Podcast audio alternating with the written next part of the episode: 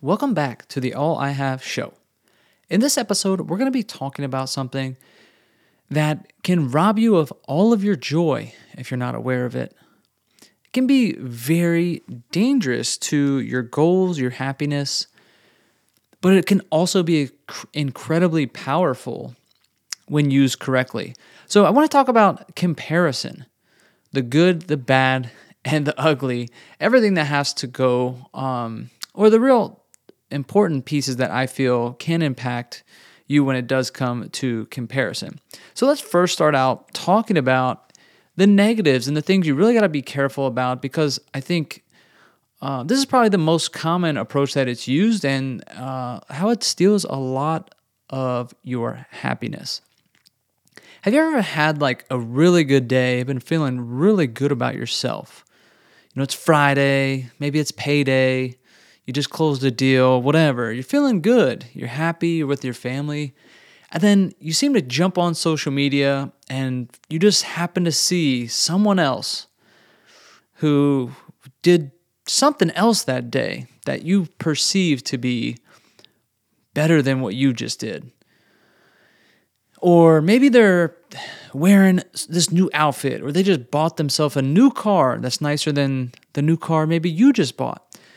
This is where comparison has the real destructive power to rip the joy right out of you if you're not careful. So there is a famous quote, and I don't know who said it, and I might butcher it, but it's comparison is the thief of all joy.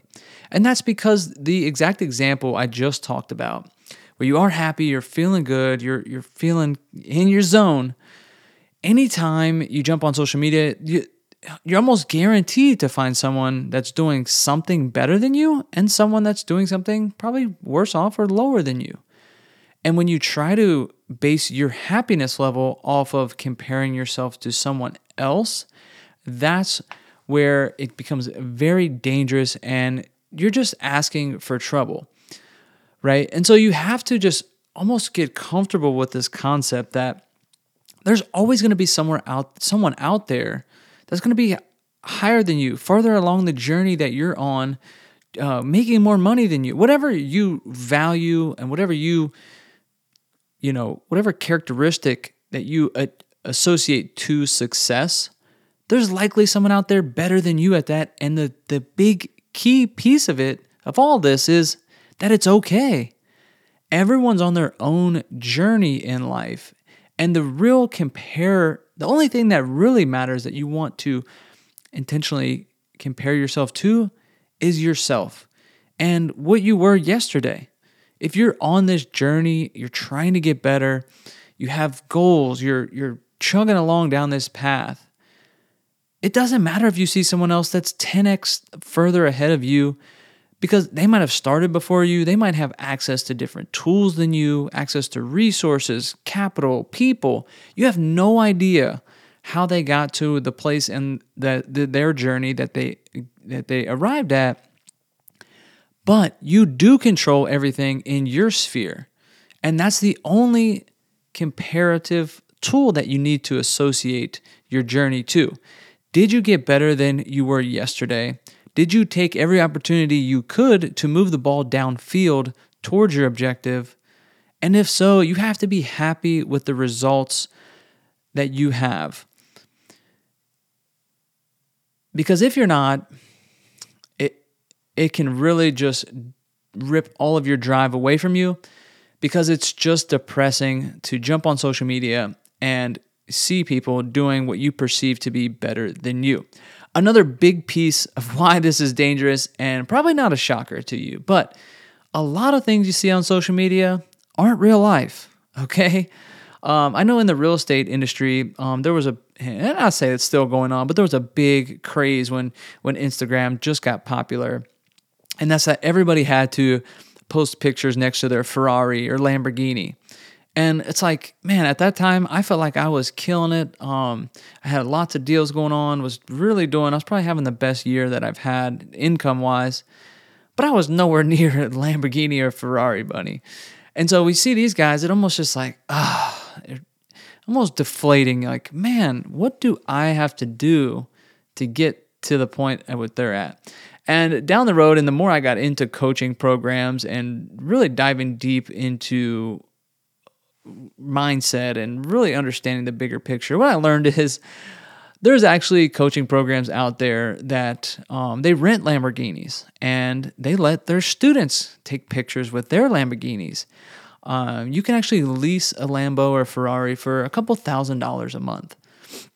So for forty thousand dollars a year, you know, it, someone could lease a Ferrari, take a picture with it, and then automatically all their followers associate them to being successful, compare themselves to where they are to Lamborghini money, and perceive that that person's ahead of them on this journey.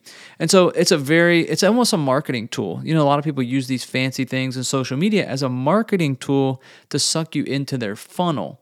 And so if you allow this, uh, farce of this this fake uh, life out there that people per- portray themselves to be, if you compare that to your reality, I mean, you're just setting yourself up for a, a disaster. So even if even if what they're doing is real, it's still not a good idea. The only comparison you can truly base your emotions off of is comparing it to yourself, to who you were yesterday, to the goals and the inputs that you put out there. So I hope that resonates from a personal joy perspective and the dangers of comparison and how that can really take away your happiness, your joy altogether. However, with all that being said about comparison, I want to talk to you also about how comparison can be an incredible tool that you can use to fuel your success when you think about it the right way. Okay, so we just nailed on all the the really scary things, the the the negatives with comparing yourself, um, your journey to someone else's. However, if you start to view comparison in terms of inputs and outputs to someone else that's achieving the things that you want to achieve, comparison is a fabulous tool. So let me break down what I truly mean by that. So and, and I'll give you a personal example uh, after this. So, if someone is where you want to be, they're doing exactly what you want to do, then reaching out and connecting with them and understanding the inputs to how they are achieving their their outputs, comparing your inputs to their outputs is a great tool to com- to see where you are, how how you're shaping up against their results, right? So uh, maybe maybe a personal example of this will help. So um, and Alex Hormozi, I'll give you a, an example from Alex Hormozi first. So he talks about um, this this c- comparison and how it really changed his mindset around business. So, and I, and I may butcher the exact um, details here, but essentially, he was trying to market his gym, um, you know, like a workout facility, and someone told him, you know, that they were growing their gym by putting flyers out, you know, going and stapling them to, to uh, telephone poles, handing them out to people in the mall, etc. So Alex prints off, uh, I think it was like 500 of them. He printed out maybe like 100 to 500.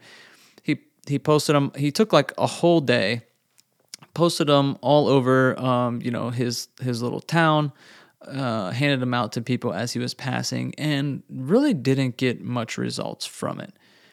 And so I think he reached back out to the guy who told him to do this. And he's like, man, I, I you know, I spent this whole day handing out flyers and uh, did, didn't, you know, I got like one new person at the gym. And the guy's like, well, how many flyers did you hand out? And he, you know, whatever the number was, I think it was like, let's just call it 500. He's like, yeah, man, I handed out 500 flyers and, and really didn't get anything. He's like, 500? He's like, Alex, I send 10,000 out, you know, every week and to get X amount of clients. And it was just a mind blow for him like, whoa, like I just didn't under even, I vastly underestimated the scale at which I needed to put these out to truly get results. So the input to that is how many flyers are we putting out? Comparing that to someone who's had success it was I mean a huge eye opener for Alex, right? So he he thought 500, he assumed 500 would get the job done, but until he compared that to someone who was actually yielding results, he didn't understand the true effort that it was going to take right? So he then he had to you know 10x or whatever 5x what he was doing to get true results. And so yeah i've, I've seen this exact same thing in my life um, when it comes to direct mail. So in real estate if you're unfamiliar uh, one, the, the most common approach to getting off market deals is sending direct mail. So, sending postcards, letters, etc., things like that, in order to get in touch with sellers before they reach out to an agent and put their property on the market, right? So, this same scenario. So, when I first heard this, I was, you know, I listened to podcasts, um, hear all these influencers like, yeah, you know, where did you find the deal? I found it on direct mail. I sent a letter, sent this person the letter. They called me. We, we figured out the deal. Okay. So for me, I'm a big DIYer. Um, trying to figure this out on my own and cut costs. You know, that was my mindset early on. How can I do this for as cheaply as possible? So, you know, for that next week, I went out and found, um, you know, I Googled around, found some records in my website, uh, my county auditor's website.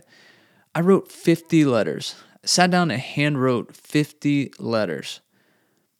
It took me, I think it took me like most of a week. I think I did like 10 letters a day, handwriting them out, um, hand addressing them, hand stamping them, hand delivering them to the post office, dropping them in the post box.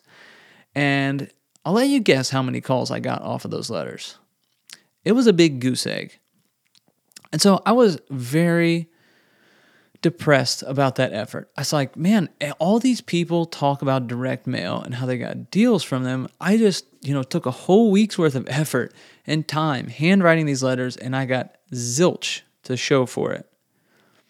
It wasn't until later on when I decided to join a coaching program uh, by Ryan Dossey, if you're not familiar um, with him, then, then he has a lot of good content on real estate. Um, but I digress.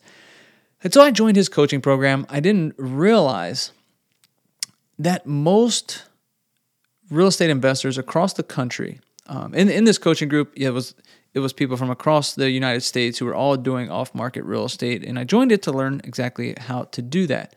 Well, most uh, the average in that whole group, the cost to get a deal from direct mail was three thousand dollars, right? And the average uh, po- I'll, I'll, just go on the high end and say the, the on the high end you spend about a dollar per letter, a handwritten letter to get uh, to to send that to someone. So and there are there are uh, machines and stuff to do handwriting and such like that. So it's not actually you writing these letters, but do the math on that. So it costs three thousand dollars, approximately one dollar per letter.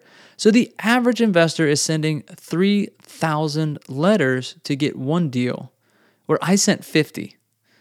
So in that case, comparing my inputs to the inputs of everyone else who is achieving success, it was an eye opener for me. It was completely obvious why I was not getting the results that I wanted.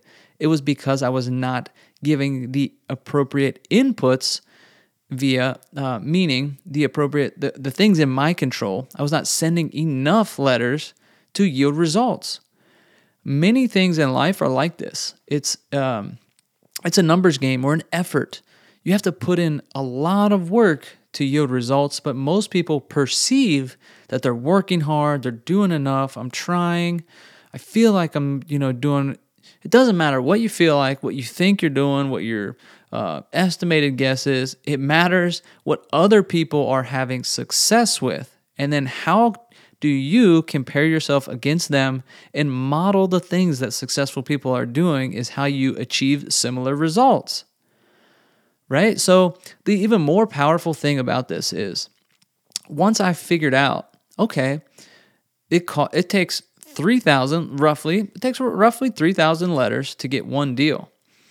Now uh, there was this other camp of folks who said i want to do three deals per month Okay, so in you know, without this knowledge or without this knowledge of, uh, hey, it takes three thousand letters to get a deal, how would I even come up with a, a, a remote guess on the amount of inputs needed to do that? I mean, you'd be completely guessing in the dark. So, but when you know what the inputs are of some someone that is achieving success, and you compare it to that, you can back in, you can reverse engineer your goals and understand what inputs are required to hit those goals. So, if I want to do three deals a month and it takes roughly, on average, 3,000 letters to get one deal, then I need to send 9,000 letters a month in order to do three deals a month. And you can do this for anything. You do this for all your goals, your your your uh, income goals. So, for example's sake, if you had a revenue target, and you know for every deal that I get, I make on average ten thousand dollars. We'll use that for for easy math. Then you can back in your number of deals per month to your revenue target. So, in that example of let's say I wanted to do thirty $1,000 per month, well, that equates to three deals at $10,000 a piece. Well, to get three deals, I have to send 9,000 letters. So there I am. That's how I hit the revenue target. And if you have revenue targets without backing into the inputs required to get there, you're never going to achieve your results. And this is what a lot of folks do.